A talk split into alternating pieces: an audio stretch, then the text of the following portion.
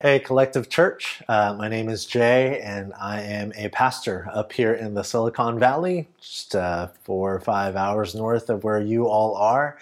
And like Ryan said, um, you know, months ago, we had been planning for uh, for me to visit all of you, and honestly, I, I was so very much looking forward to being uh, a part of your actual Sunday gathering in person. Um, I'm a big fan of Ryan. Uh, he's a good friend, um, become a good friend over the last couple of years, and uh, love the ways in which not only he, but your entire leadership team there at Collective is um, journeying along on the path of following Jesus faithfully in Los Angeles and beyond. And so, uh, to be very honest, you know, this is obviously for so many of us, this is surreal and strange. It is a strange time that we are in, and I'm a little sad that um, I can't be in a room with all of you as uh, I am certain all of you are a bit sad and have gone through all sorts of different stages of grief in terms of, again, this strange time that we're, we're in. Uh, however, I think we can all agree, you know, at least for right now, uh, the wise and responsible thing for us to do is um, to bless the world with our absence rather than our presence, as paradoxical and antithetical in many ways that may seem. Uh, that is, again, the strange time that we are in. So, in light of all of that, uh, in the midst of COVID 19 and, and the, the, the um, you know, weird, strange, uh, nebulous waters that we're wading through together, I am I'm glad and I'm grateful to at least be able to connect with all of you uh, in what is a temporary compromise. You know, this concession we are we are making in this season um, to gather uh, in our homes, uh, whether it's with your family or roommates or maybe on your own. Uh, hopefully, you you don't feel quite as alone as we at least worship uh, together um, in these digital spaces. Um, you know, w- one of the things that I uh, that I've been thinking about a lot for the last geez, probably five, six years or so in a real focused way uh, it's something that's really come to light in this season that we're in, and it's the intersection between the digital age and our ecclesiology, which is a big fancy theological word meaning simply what we think about, how we understand what it means to be the church, uh, the people of God. And I would suggest the gathered people of God. How do we think about that in particular um, in an era of human history in which disembodied connection, and I'm using air quotes there, disembodied connection is in many ways the ethos of the digital age, and we're feeling that viscerally now uh, more than ever in this sort of season of, of forced temporary isolation. Um, there's a lot to be said here, and, and, this is one of the things that Ryan and the team at Collective asked me to just share a few brief thoughts with you on this day um, about. I know that as a church, you've been in a series about tension, entering the tension as, as you've been journeying through uh, the gospel uh, according to Mark. And um, you know, there is certainly a tension here. We, we feel it viscerally in our body and bones, particularly for the last couple of months as we've all been sheltering in place and hunkering down in our homes and on countless Zoom meetings and Google Hangouts and FaceTime and all of that. And certainly there is a gratitude for the technologies which allow us to stay pseudo connected in this time of isolation and forced physical separation. But even more than that, deeper within us is, uh, I think for all of us, a longing to be together, to be together in truly human, embodied, tactile, physical ways. And I want us to pay attention to that, especially today, especially in the time that we are in. Because um, digital technologies, again, as effective and helpful as they are, and I have immense gratitude right now, maybe more than ever, for uh, the tools that are available to us, which allow us to at least stay connected digitally some way. Um, I'm grateful for those things, but we have to pay attention because uh, this is not going to be a surprise to any of you who've thought about this for any amount of time. Digital technologies, like all technologies and like all things, even good things in life, have an insidious underside uh, that when we place anything, and in particular the technologies at our disposal, when we place them in positions of influence and power uh, in our lives where they never belong, they again have this insidious underside and um, they do the work of unforming us and reforming us, often in dangerous ways. And this is of utmost importance because formation is essentially um, what discipleship to Jesus is all about. What I mean by that is to be a disciple of Jesus, meaning to be a student or an apprentice um, to Jesus, to learn and to live the way of Jesus. Uh, means, by its essence, in its essence, it means to be formed into the likeness of Jesus. Formation is what discipleship is. Uh, there's this passage in 2 Peter chapter 1 in the opening lines of his letter, Peter, 2 Peter chapter 1. In verse 3, the writer, Peter, he writes this. He says that his divine power, God's divine power, has given us everything we need for a godly life through our knowledge of Him who called us by His own glory and goodness. So, God has given us through His divine power everything we need for a godly life through our knowledge of Him uh, who has called us by his glory and goodness. And in our Christian lives, I think so often we stop right there, particularly in the modern world, especially in the digital age. And if I can just get enough knowledge, in other words, information, um, then I can achieve a godly life. But the passage continues. In verses 4 through 10, Peter then says this, and, and through these, he has given us his very great and precious promises so that through them you may participate in the divine nature, having escaped the corruption in the world caused by evil desires. And for this very reason, make every effort to add to your faith goodness, and to goodness, knowledge, and to knowledge, self control, perseverance, godliness, mutual affection, and ultimately love. And then verse 8, he says, For if you possess these qualities in increasing measure, they will keep you from being ineffective and unproductive in your knowledge of our Lord Jesus Christ. Let's just pause there for a moment ineffective and unproductive in your knowledge of our Lord Jesus Christ. What that means, we can infer is that it is possible to have all the knowledge we need. It is possible to attain all the information that we need and yet still be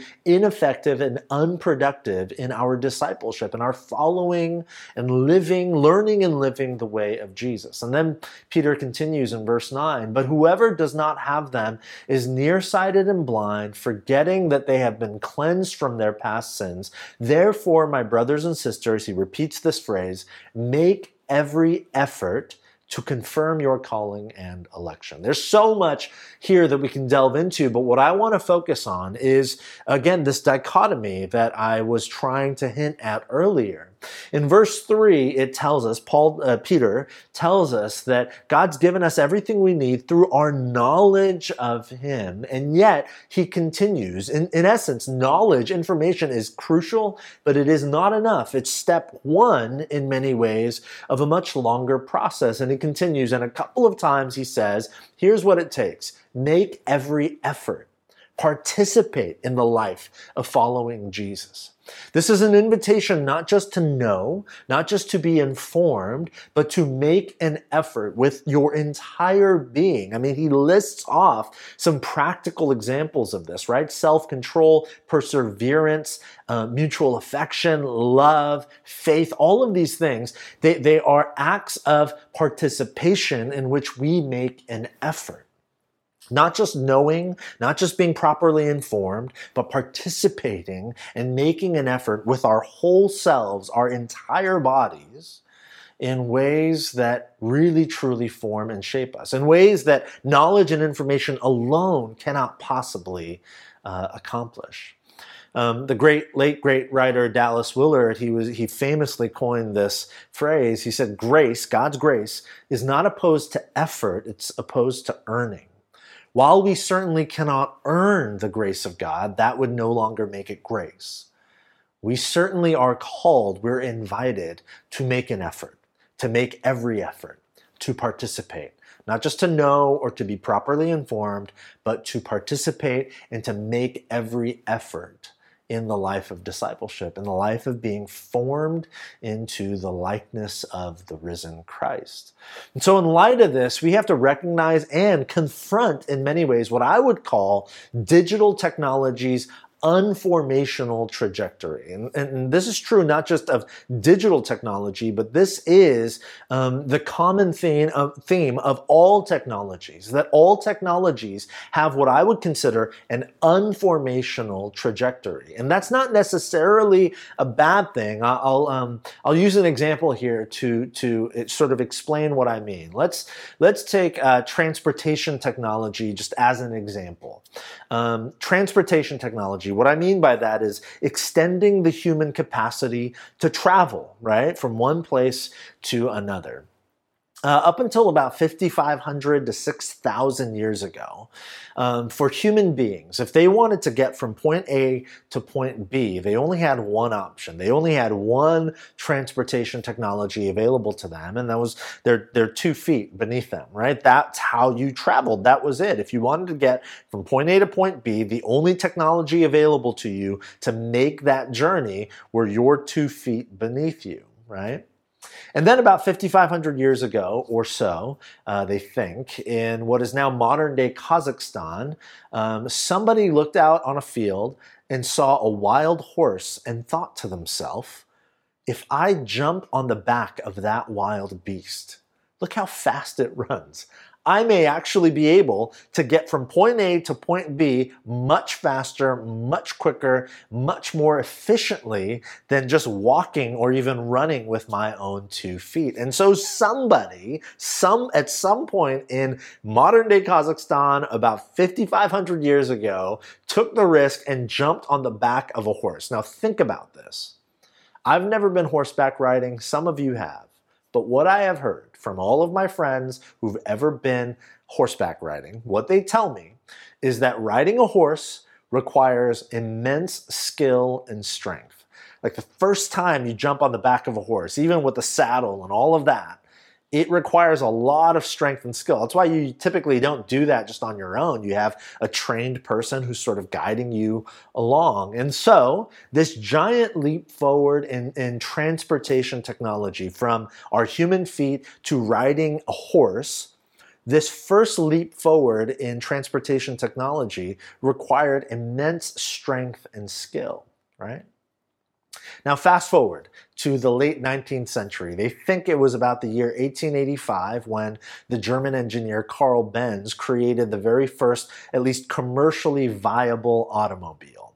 So in 1885, we, we um, have another giant leap forward from the horse to uh, the first commercially viable automobile, right? And the first automobiles were these giant mach- contraptions of machinery. They were just hunks of metal uh, where you're grinding gears and you're just with all of your strength pulling on the steering wheel. There's no such thing as power steering or uh, automatic transmission, none of that stuff, right? So um, just like 130 years ago or something, we have this giant leap forward. And the first automobile required strength and skill. It still required a lot of strength and skill. Now, a different sort of strength and skill than riding a horse, and some would argue probably a little bit less overall strength and skill, but still a lot of strength and a lot of skill. You had to learn how to control this giant contraption, which if you weren't able to control it, you were in great danger, just as, as what's true with a horse, right? And then you fast forward from 1885, a little less than half a century, uh, or about half a century or so. And in the late 1930s, um, Cadillacs and Oldsmobiles uh, release commercially for the very first time automatic transmission vehicles. And so now, again, about 50 years after the first commercially viable automobile, we have another leap forward in transportation technology where you have a car that no longer requires you to manually shift the gears. The car does the shifting for you. This is automatic transmission. And so these cars, Cadillacs and Oldsmobiles in the late 1930s, early 40s, still required some strength and skill to drive, but certainly far less strength and skill than the first automobiles. You see where this is going. You see where the trajectory is headed. A little bit less strength, a little bit less skill. You no longer have to manually shift the gears. The car does the work for you. This is how technology works. It makes our lives a little easier, uh, a little more convenient, and, um, and by, by its very nature, it requires us to do less. It demands less of us. That's how. Um, technology works. And then you fast forward to today, and I'm skipping over all sorts of other leaps forward, but you, you get the point. You fast forward to today, and we have now what you would call computational cars. The Tesla is a beautiful, wonderful example of this no longer do you have to, it's not just about not having to shift the gears. You certainly don't have to shift the gears anymore if you don't want to, but even more so than that, the car does so much of the driving for you. For example, like parallel parking. When I first started learning how to drive, that was like, that was the thing that kept me up at night. How do I parallel park? I'm going to hit the car behind me. I'm afraid I'm going to scrape the car in front of me. How do I do this, right? You're taking like 28 points of turn to, to try to, you know, fit your car in this little space. And now we have cars, computational cars, that have tiny little computer chips in them with cameras and sensors that can do all of that work for you. So now I pull up to a spot that I think I can fit in and I push a button and I lean back and just wait as the car does the parallel parking for me. You see where this is headed. It's way less strength, way less skill. And where we may be headed now is the self driving car. And I don't know if those are going to come out um, quickly soon. I don't know. But there's a very good chance that when my children, who are five and almost two, when they're ready to drive, they may not need to drive. They may very well live in a world where cars do the driving for them, where the computer takes you where you need to go. They, they very well may get to the age of 16, 17, 18, whenever, when we normally would have taken our driver's license tests and stressed out about whether we're going to pass or not. And they may look at me, I don't know if this is true, but certainly this is, seems to be the trajectory. They may look at me and say, Dad, why do I need a driver's license? I just hop in and I push a button and I type in the GPS coordinates, and then boom, I just sit back and, you know, scroll my social media feed, and 10 minutes later, I'm where I need to be. You see the trajectory here. This is technology's trajectory, not just with transportation technology, but with all technologies. The, the, the driving ethos behind technology is to make our lives far more convenient, far more comfortable, and the way it does that is it unforms it unforms our strength and our skill. Now, this is all well and good when it comes to things like driving, I think, right? What they say is that self driving cars will actually eliminate human error, it'll make the roads much safer. and That's a big benefit if that is true. However, reason this matters so much when we think about the church and, in particular, what it means for us collectively as the people of God to be formed into the image of Christ, to learn and to live the way of Jesus. The reason this matters is because, by its very nature, again, going back to 2 Peter, the life of discipleship to Jesus, the life of following Jesus communally as his gathered people demands our participation. We cannot be formed into the likeness of Christ without making every effort. Discipleship demands the use of our strength and our skill, not just the use, but the ongoing development, strengthening and development of our strength and our skill. This is why the intersection between digital technologies and the church is something we have to pay attention to. Because the life, again, of following Jesus, discipleship to Jesus, learning and living his ways is a life that demands that we steadily learn day by day, growing and developing in our strength and our skill. It is not something we can acquiesce to the technologies that are before us. It's something we have to participate in together in wholly embodied ways. The writer Dallas Willard, again, he says this in his fantastic book, uh, The Great Omission. He says that the greatest need facing the world today, with all its heartbreaking needs, um, is whether those who by profession or culture are identified as Christians will become disciples, students, apprentices, practitioners of Jesus Christ, steadily learning from him how to live the life of the kingdom of the heavens into every corner of human existence. Steadily learning. Um, and that's something that technology cannot do for us. So, why does this matter so much? Uh, there's lots of reasons, but just one sort of big picture overview. Digital technologies, in particular, the digital age and the technologies of the digital age, they are driven by three key values. And these three key values are speed, choice, and individualism. Uh, what I mean is this all digital technologies are driven by speed. Everything is constantly faster, faster, faster. You, many of you who are old enough, you remember when you first got internet in your home and you had dial-up. Remember that in the late 90s? That's what I had when we first had internet.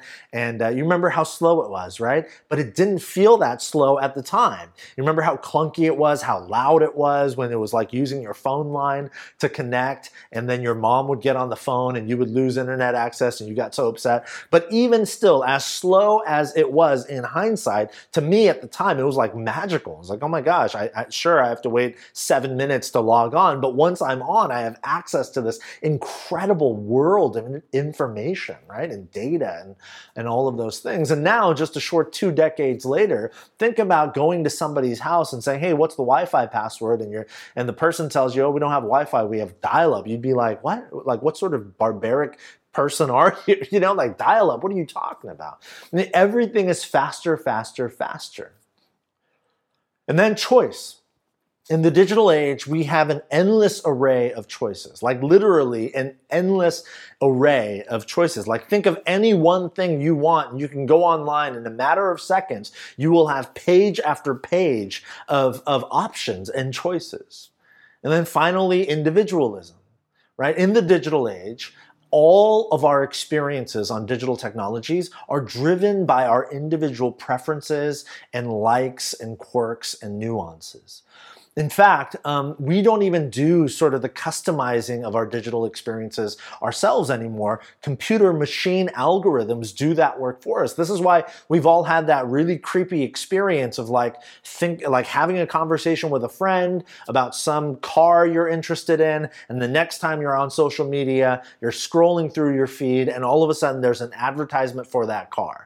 Like this, it's kind of crazy, a little creepy, but this is the reality of our digital age that all of our digital experiences are increasingly becoming customized and personalized around what we like, what we're interested in. And so, speed, choice, and individualism, these are the key components, the values of the digital age. The problem is this like all values, when they go unchecked for long enough, when they go un- held unaccountable for long enough, values can turn incredibly vicious. And this is certainly happening in the digital age. The speed of the digital age is making us incredibly impatient.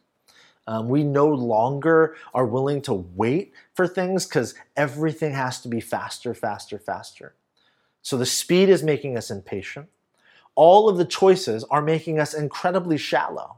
I mean, why linger and dig deep, excavate to the depths of anything when I have a million other options that I can move on to if that one thing doesn't hit exactly the way I want it to the moment I experience it? It's making us incredibly shallow. We no longer have um, the, the capacity, we're losing our capacity, our aptitude for sinking deeply into one thing or one idea for any length of time. And finally, the individualism of the digital age is making us incredibly isolated. Uh, I don't have to tell you, especially uh, in light of the season that we're in um, with uh, COVID 19 and our forced isolation, I don't have to tell you because um, you're feeling it viscerally in your body and bones. That as much as our uh, technologies allow us to connect over screens, it's an incredibly isolating feeling when this is all we have. We're really feeling that now in this season that we are in. What's the problem here? The problem is that when these values turn us into impatient, shallow, isolated people, impatience, shallowness, and isolation, those three things stand in direct opposition to the life of following Jesus. They stand in direct, stark contrast, opposition, in a diametrically opposed position to the life of discipleship, which I would suggest to you is by its nature patient, deep, and communal, not impatient, shallow, and isolated. The life of following Jesus demands that we are patient. It demands that we do deep work. And it is by its very nature a communal exercise that we do with others. Let me show you. Jesus himself uses um, uh, agrarian metaphors time, time and time again to describe what it looks like to follow him. Let me just show you one example. In the Gospel according to John, in chapter 15, Jesus says these words He says, I am the vine and you are the branches. If you remain in me and I in you, you will bear much fruit. But apart from me, you can do nothing. If you do not remain in me, you are like a branch that is thrown away and withers, and such branches are picked up, thrown into the fire, and burned. If you remain in me, my words remain in you, ask whatever you wish, and it will be done for you. And this is to my Father's glory that you bear much fruit, showing yourselves to be my disciples. Vine and branches. For a branch that is attached to a vine to bear fruit, think about all that needs to happen. First, it is an incredibly patient work. Any of you who've ever grown, you know, fruit or vegetables in your backyard, you know this. You don't plant a seed, water the seed, and the very next morning you have this abundance of fruit. That's not how it works. You plant a seed, you water the seed, you hope and pray the seed gets enough sunlight and all these things that in some ways are outside of our control. And over long periods of time, weeks, months, sometimes a year or more, you finally begin to bear fruit. It's an incredibly patient work. Think about fruit where the genesis of the fruit that you hold in your hand, think about how deep the life of that fruit runs. It digs from the, the fruit goes into the branch, which is a part of the vine, which digs down beneath the soil in places that you cannot see. Life is teeming beneath the dirt, in the darkness of the soil, in deep places that you cannot see or get to quickly. Branches bearing fruit is a deep work. And think about all that is involved in fruit being born out of a branch. There is, of course, the fruit, which tastes delicious or whatever, but then there is all of this life happening in the branch, which is then happening in uh, the vine, which is then happening in the dirt and in the soil, which demands water, which demands sunlight, often demands pruning. There are all these different elements, communal elements that work in harmony with one another in order for us to, to experience the fruit. It's an incredibly communal work. And the life of following Jesus is like bearing fruit from a branch that is attached to a vine. It's patient, it's deep, and it's incredibly communal. So, in light of that, again, this is why it matters so much that we thoughtfully and in many ways critically consider our engagement with digital technology, particularly when it comes to our ecclesiology, how we understand and participate in what it means to be the church, God's people together. One of the things, there's so much we can get into here, but one of the things that I think is so pertinent to the time that we are in now is um, the, the all important call to um, continue to gather. Now, I know that this seems paradoxical because we are in a time when we can't physically gather. You are watching this in your living room or your dining room or bedroom or wherever, and you're watching this with maybe like a roommate or your family or alone you know, physically at least. And so I understand the paradox of this. But again, remember, that this is a temporary compromise. This is a temporary concession we are making to stay somewhat pseudo connected while we are apart. But when this is all over, I think it's going to be so vitally important for us, not just here at Collective, but followers of Jesus all over the world. So vitally, crucially important that we pay very careful attention to this surprising angst that is rising amongst us. That something about this sort of connection falls short. That we're grateful for the opportunity to be able to at least somewhat stay connected. But that this sort of connection, for all the talk that this is like the new normal and the church has changed forever and we've got to go digital everywhere all the time, pay attention to how not normal how subhuman in many ways this experience feels. The thing inside of you that longs to be in embodied ways with one another that's not just like a psychological phenomenon. That's not just like emotional fatigue of being in your house for too long. That is, that is something intrinsically tied into your DNA as an embodied human being made in the image of a relational God who at the beginning of time, in Genesis 1 and 2, we read that he creates um, and he orders out of uh, the darkness and out of the disorder. And he does so by taking dirt and flesh and creating male and female, the very stuff of earth, like real stuff of earth, dirt and body and bones. And because of this, because we are tactile, physical, embodied creatures made out of love for relationship, anything and everything that attempts to connect us in disembodied, unphysical, non physical ways will always fall short. This is why it's going to matter so much that when this is over, we continue to do the all important work of gathering together. And listen, when COVID 19, when coronavirus is over, when the bans are lifted, and we are able to physically gather again, I think that there is going to be like this celebratory, certainly there may be some apprehension and some anxiety about like health and is everything clean, all those things, and that's fair. But ultimately, the long run, the long game here is that ultimately at some point we are going, there's going to be a celebratory rush back um, into physical embodied gatherings and presence with one another. But here's the thing that reality, that angst inside of us that longs to be with one another, my hope and prayer is that it doesn't just come and go. Because once we're able to gather again, uh, after the initial novelty of being able to be together again, um, you know, sort of wears off, we will quickly remember that being shoulder to shoulder as the church is actually really difficult. That in many ways, what we're doing here is quite convenient. It's really comfortable.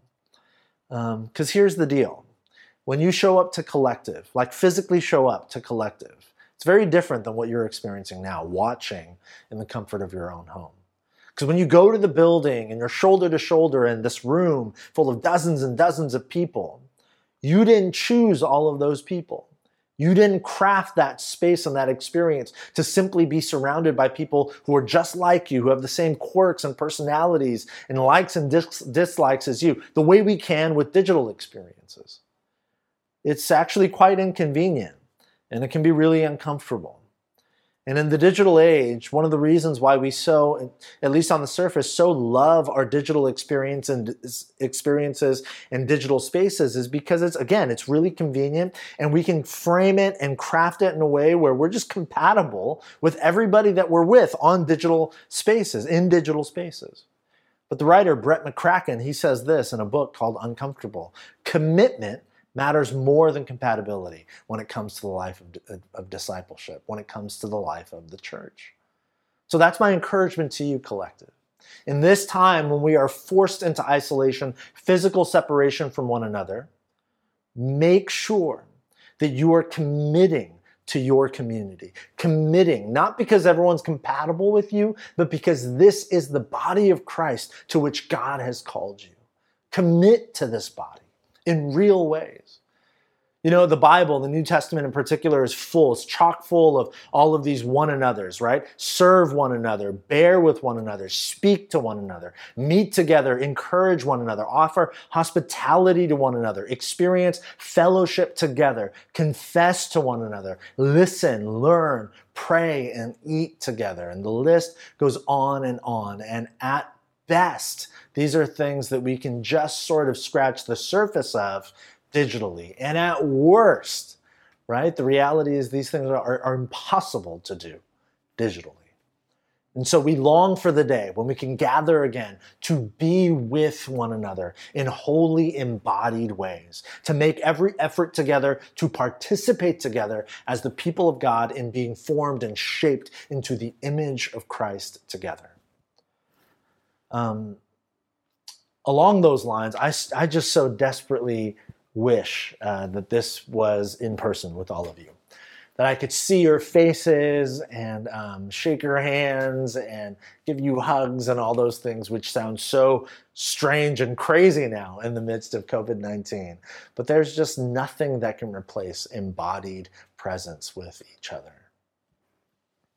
And so, uh, although I can't be with you in person today, I'm so grateful that we had a chance to at least connect this way and make an introduction.